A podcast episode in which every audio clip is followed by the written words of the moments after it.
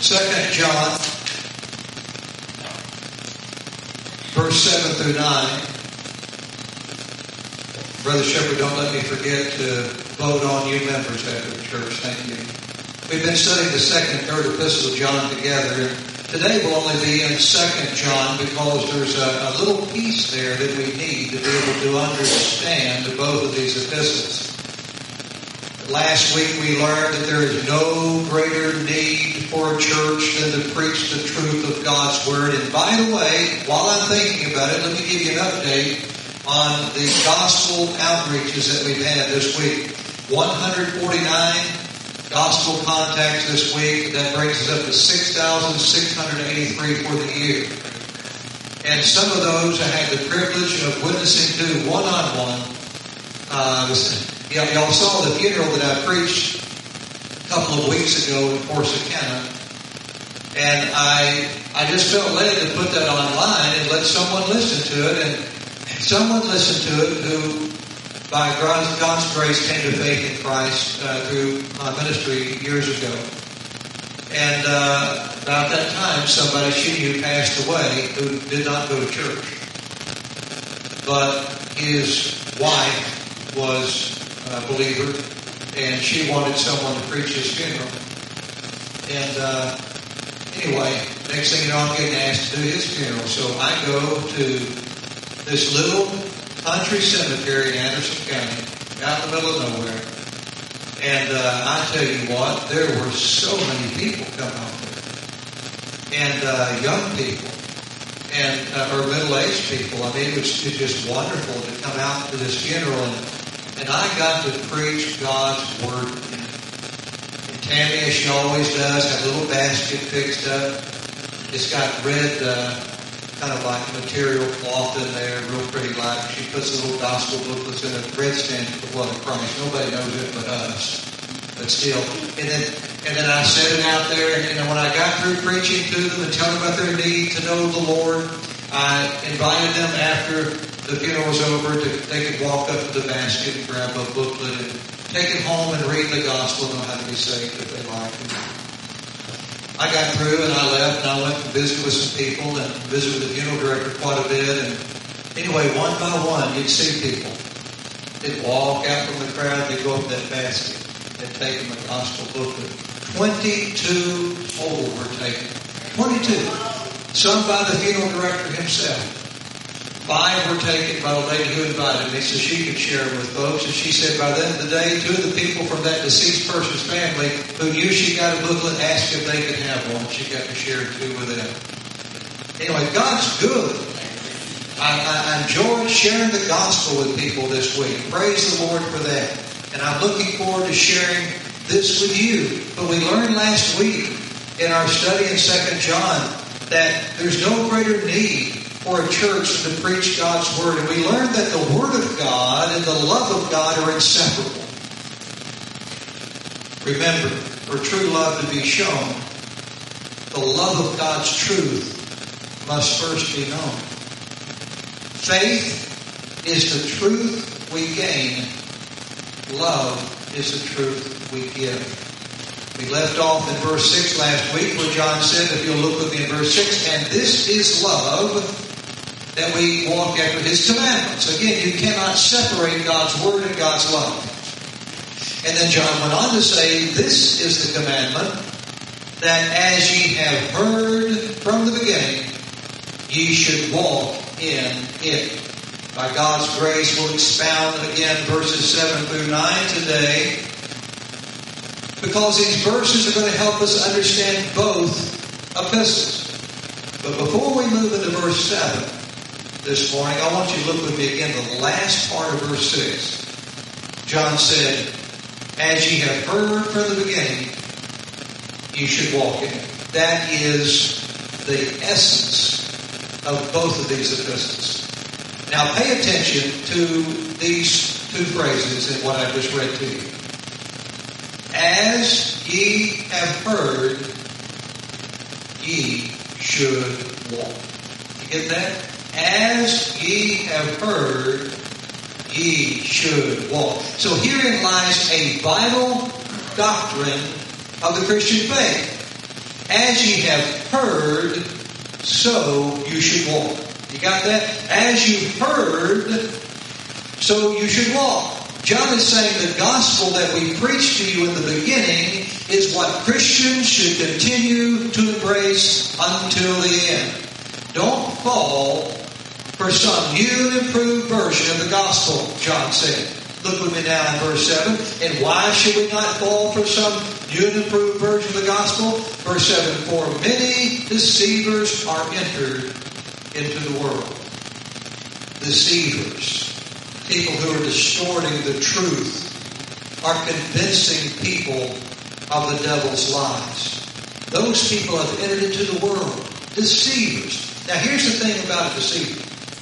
Just because a person is a deceiver does not mean that they are intentionally deceiving somebody. Do you know that? Some people actually believe the lies they spread.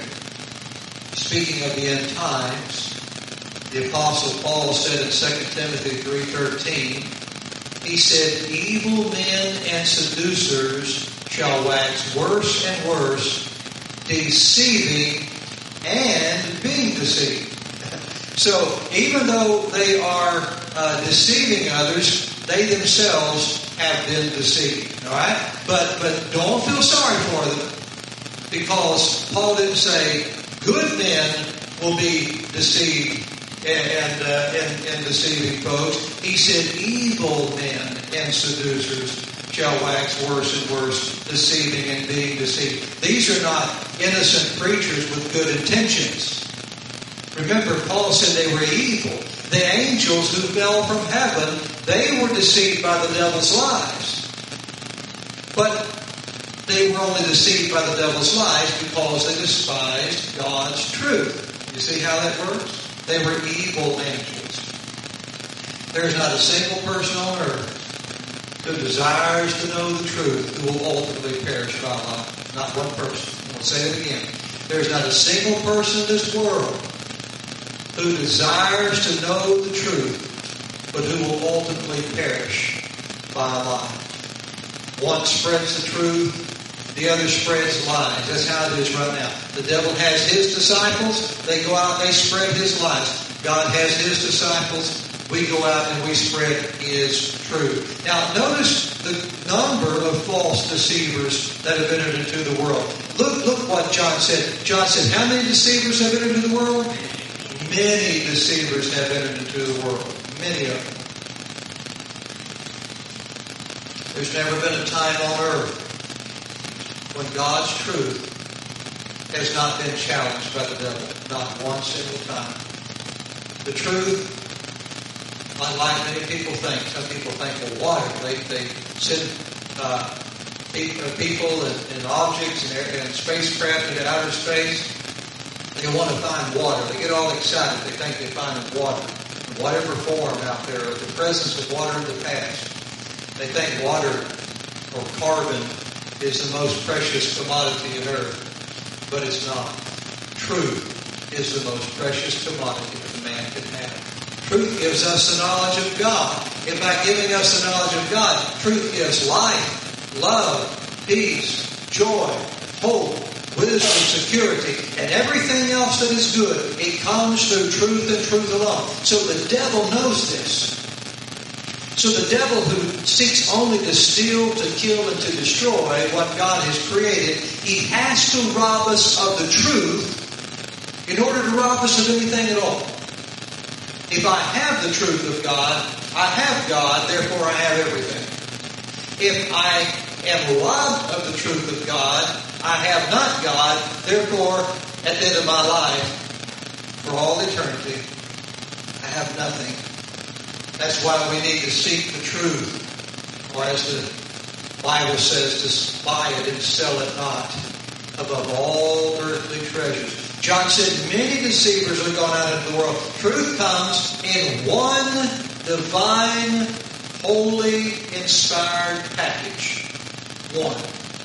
It's the gospel of Jesus Christ. But lies, Lies being nothing more than the fabrication of a, of a fallen mind, just the imagination of whatever a man wants to come up with and invent. Lies are packed in a wide variety of deceitful wrappings. And they appeal to all sorts of diverse lusts that men have. And I could make a lie up. Uh, if uh, if I knew Brother Doug liked a certain thing, I could say, well, now here, here's a good religion for you, and it promotes what you like. Brother, well, I like that religion. That's what I'll be.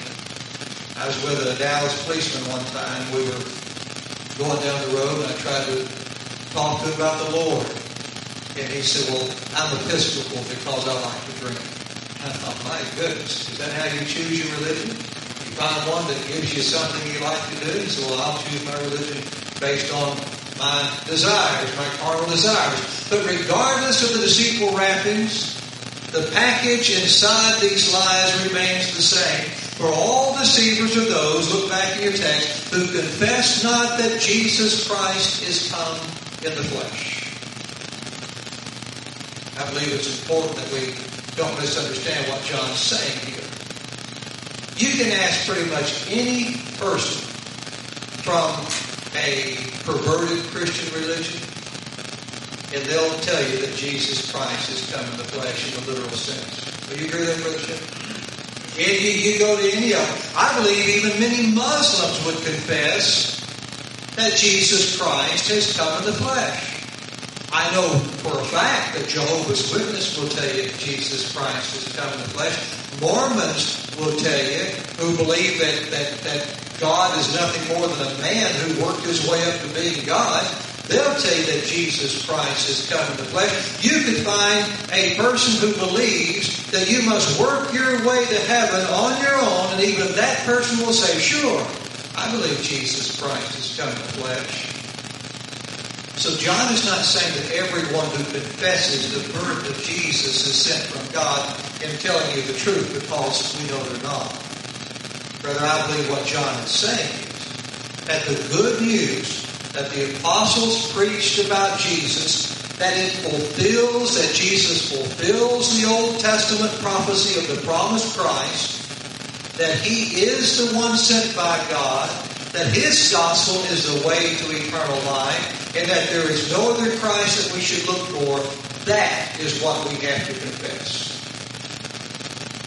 We confess that Jesus Christ has come in the flesh, meaning the way of salvation has materialized in the person of Jesus Christ. So the record of Christ is the way to God and none other.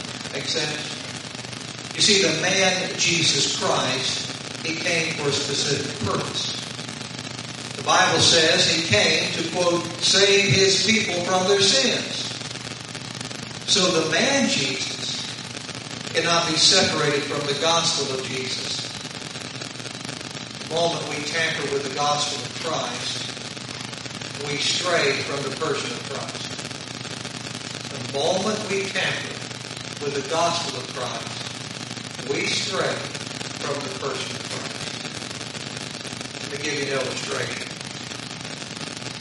Let's say, for example, that I was going to tell you uh, something about Andy Shepard.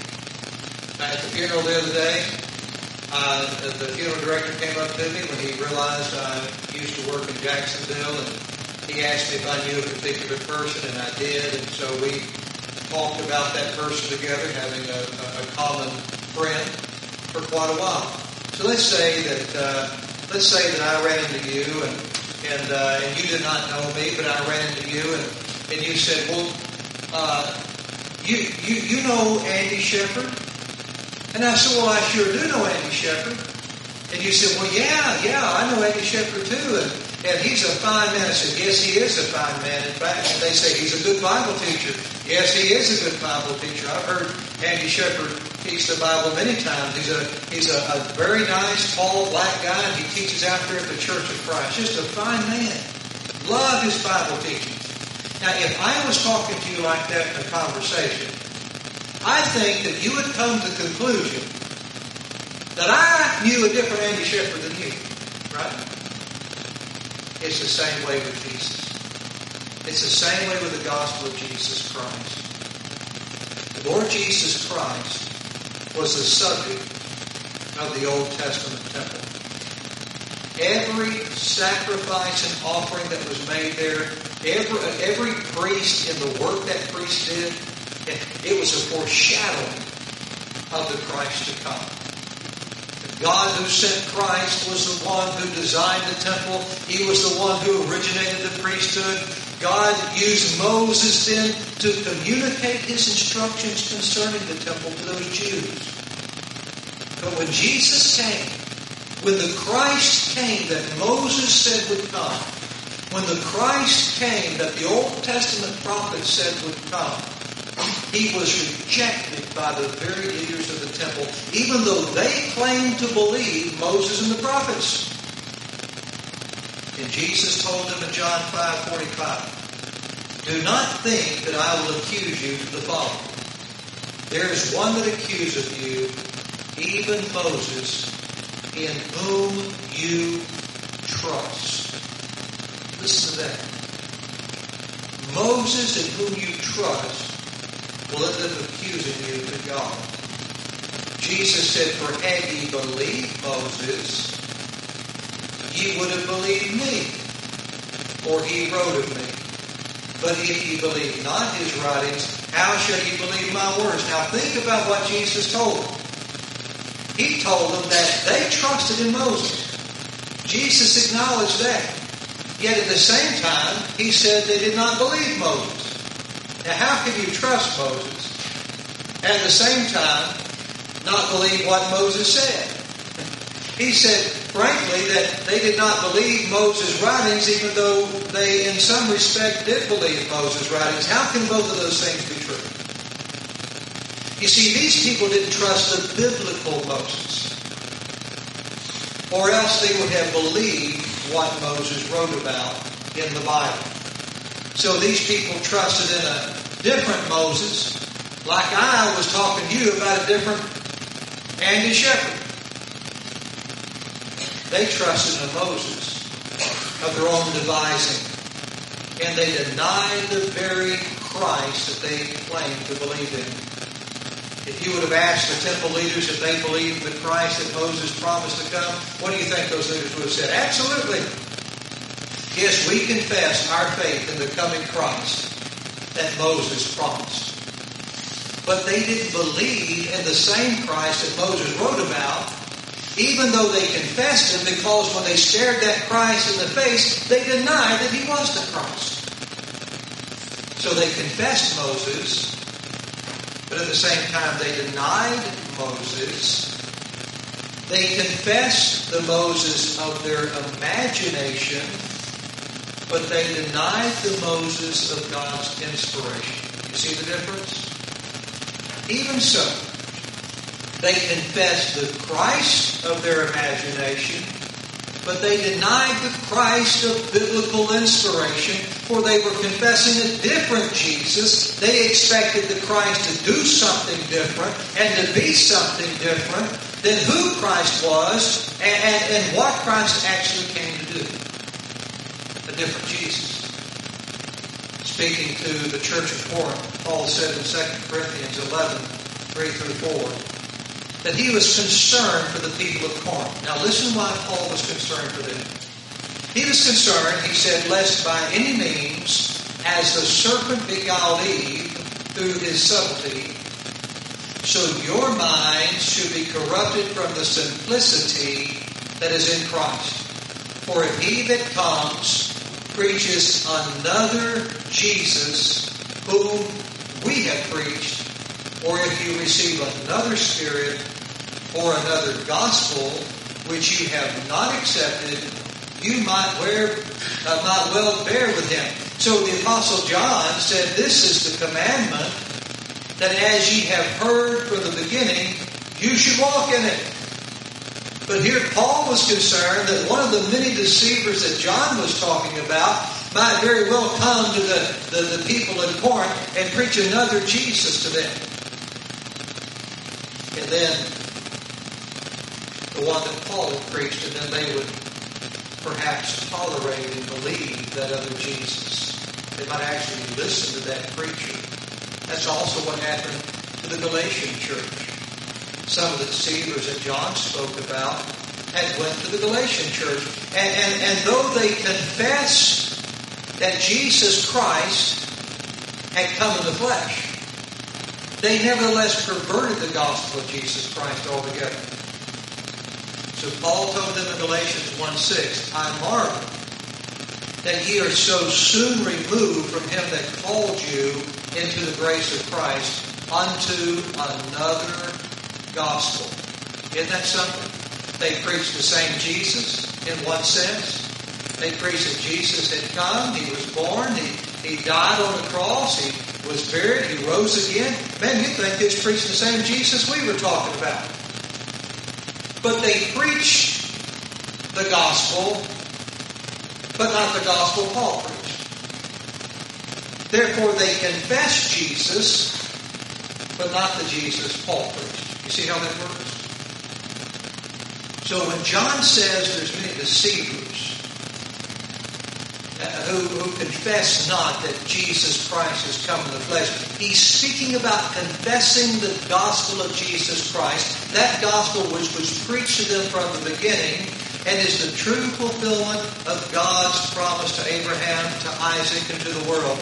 The true Christ has come, John said. We need not look for another, but if you pervert the record the apostles gave concerning Christ, then you are preaching another Christ. And, look back in your text, John said this, that is, this person who denies the record of Christ is a deceiver and an antichrist. Paul told the Galatians, Galatians 1 9, he said, There's not another gospel. Quote, but there be some who trouble you and would pervert the gospel of Christ. So they didn't come up with a brand new gospel. They said, oh, well, yeah, there's a there's another Christ. Your Christ was born in Bethlehem. Well, ours was born over here in, in uh, Galatia. And, uh, and, and, and, and, yeah, he, he, he wasn't born of a virgin. He was a man like us. And he instead dying on the cross, what he did, he did this over here.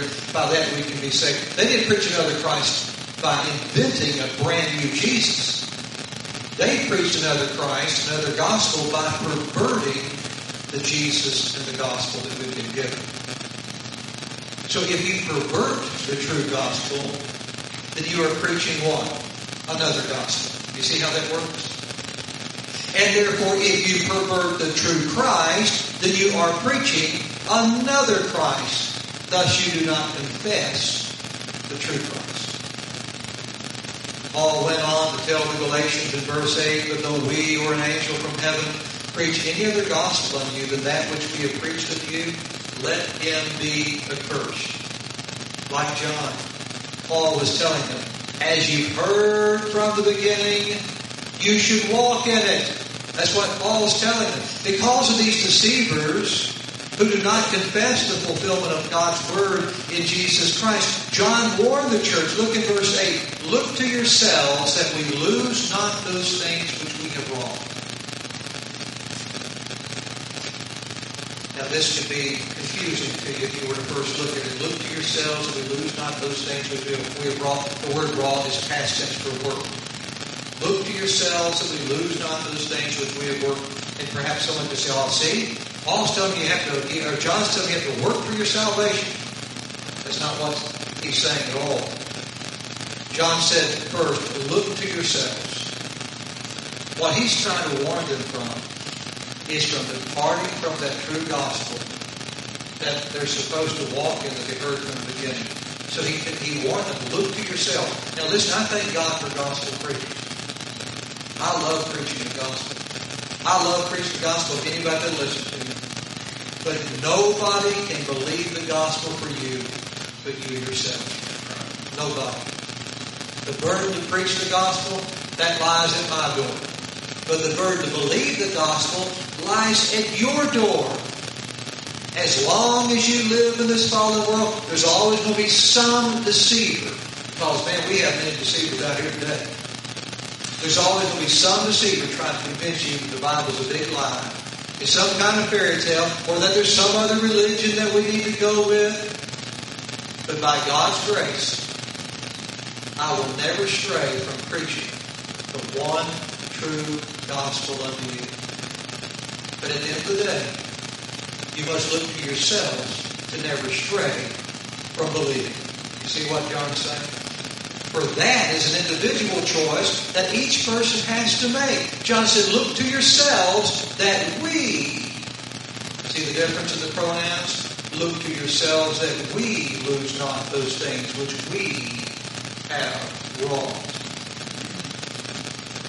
John and his company have wrought or worked on the fields of their hearts, laboring to preach the true doctrines of Christ to them. If you have a different translation, yours might have the pronouns different. You want to have different pronouns than what I just read. Anybody? Glad to hear that. Some modern translations change the pronouns around. It says, look to yourselves, you don't lose the things that you were. But that's not what Paul's talking about here. No, John's talking about here.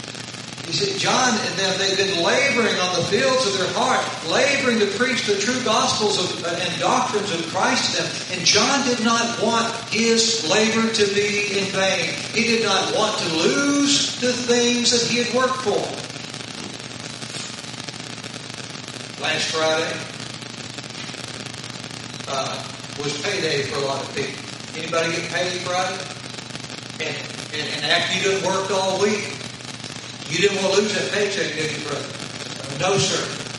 John did not want to lose the fruit that he had worked for by preaching the gospel to them, just to have them run off to some other gospel, or just to have them depart from the gospel altogether. He did not want his labor to be in vain. In the same way, Paul told the Galatian church in Galatians 4.11, if you're taking notes, write down Galatians 4.11 in your margin. He said, I am afraid of you. Now, these are the people that Paul said had been, uh, someone had come and preached another gospel to them. They had perverted the gospel of Christ. So Paul said, I am afraid of you, lest I have bestowed upon you labor in vain. John worked in the fields of God's harvest. So he wanted to reap the full rewards of his gospel labor. He told the church, look to yourself, that, that they lose not the things that they, they had worked for. But, but look back in your text, but that we receive a full reward.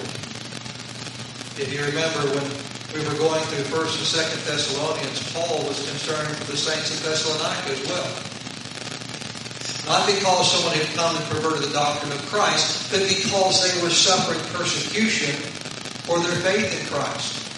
And Paul was concerned that, oh, you know, that, that, that them going through that persecution, some of those saints would say, oh, forget this Christianity stuff. I'm out here. I'm done with that. That's too much trouble for me. Paul said, man, when I could no longer forbear, I, he said in, second, in 1 Thessalonians 3, 5, he said, when I could no longer forbear, I sent to know your faith. I had to send someone to check on you and make sure that you were still believing. Make sure you didn't give up on Jesus. He said, lest by some means the tempter have tempted you, and our labor be in vain. Same thing John is talking about here. Look to yourselves that we don't lose what we work for. We want. We want our paycheck on Friday. We want to get our full reward when Jesus comes. I occasionally hear back from people who profess faith in Christ the No I'm Saved website. And I want to tell you, when I hear that they are still walking in the gospel truth that they heard in the beginning, I rejoice. Love to hear from them. It would break my heart for them, uh, one of them one day to say, I no longer believe the gospel. I, I decided I'd embrace a more tolerant and, and, and less narrow view of God. Many passed to God. And boy, if I heard them say that, it'd break my heart. In that case, time that I spent with them, the prayers that I spent with them, my labor would what? It would have been in vain. You see? I would not receive my full reward. Verse 9, John said, For whosoever transgresseth and abideth not in the doctrine of Christ hath not God. Now that word transgress there, it means to violate a command. To violate a command. All right, now go back. Remember what John told us in verse 6. He said, This is the commandment. I want to underscore that word commandment and write out next to that word commandment, write, uh, put the verse 9 or B9. And then in verse 9, where it says, Whoever transgresses, if I want to put a little mark on there to refer yourself back if you ever read this again in verse 6. The word transgress means to violate a command, and John said the command is that as we heard the gospel from the beginning, we should continue to walk in it. And so now in verse 9, he's basically referring back to that and says, Whoever transgresses that commandment and abideth not in the doctrine of Christ hath not God. Now notice John didn't say whoever transgresses and abides not in the doctrine of Christ shall lose God, once had God, but now no longer has God. He says he doesn't have God. So the fact that he did not abide the commandment revealed he no longer had God. Revealed he was someone who was without God. So whoever professes to believe in the gospel of Christ today, but ultimately transgresses God's commandment to abide and continue in that doctrine, they are someone that even though they may profess today, they are liars. They do not have God. The gospel requires that we believe in the Lord Jesus Christ, and the gospel requires us to never abandon our hope in the gospel, but to keep our hope in Jesus for eternal life unto the end. Unto the end. Now, why was John so passionate about this need to continue in the faith? How, how come he, he's, he's talking about this to these people and saying, whoever transgresses and abides not the doctrine of Christ, they don't have God. Why is he so hung up on this? Because John, in his walk with Jesus, when Jesus was still here on earth, he had personally witnessed many people who professed faith in Christ in the beginning, who ultimately walked away in the end. And then he recorded that as well.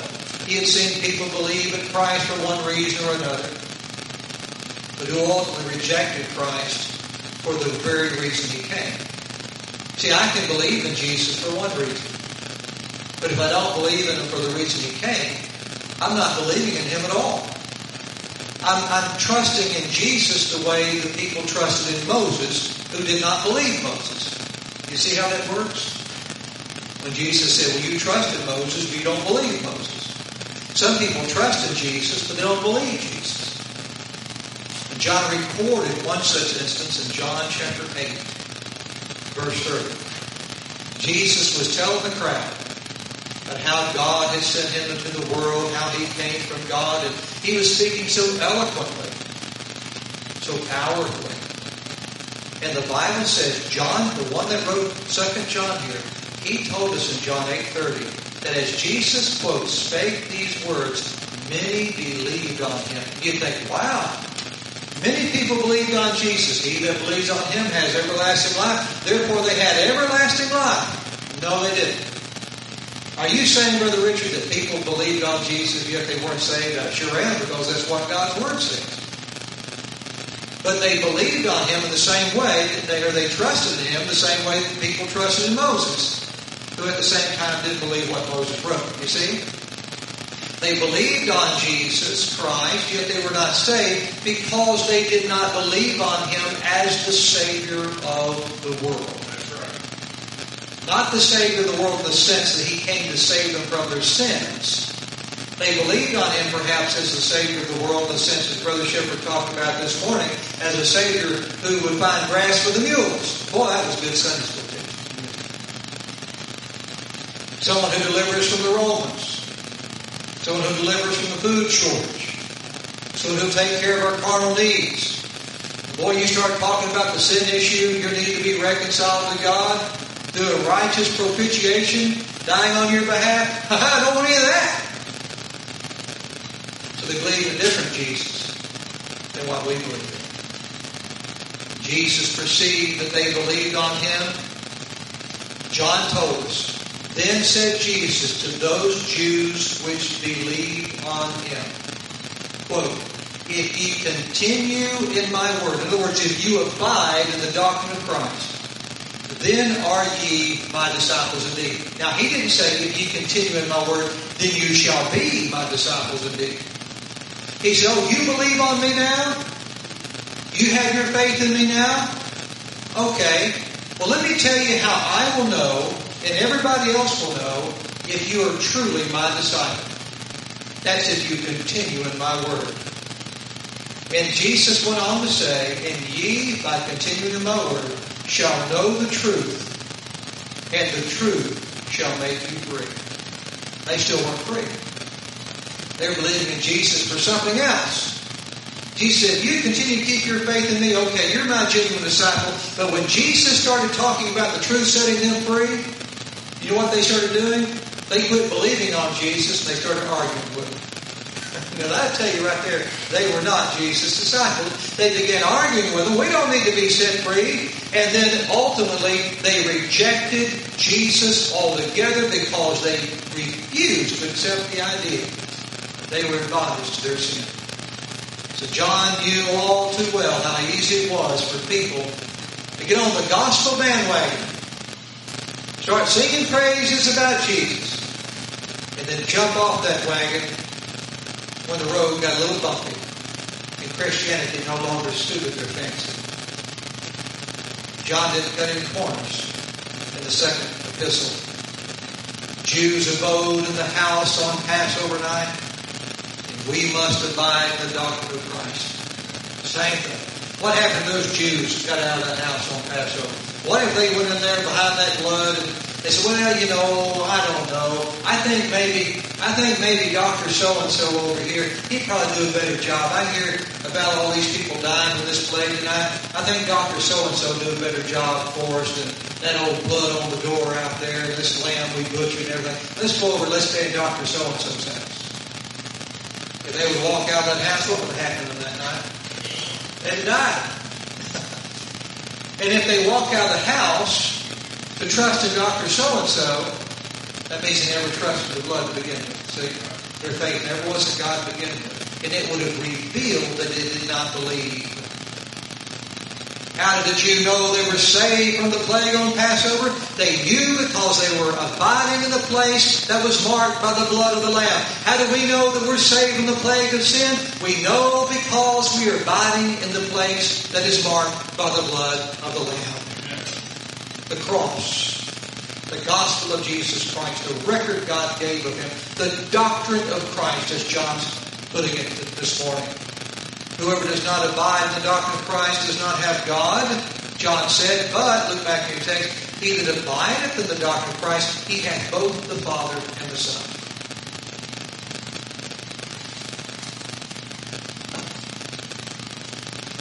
Where are you abiding right now? Can you honestly say that your hope for eternal life rests in one thing alone?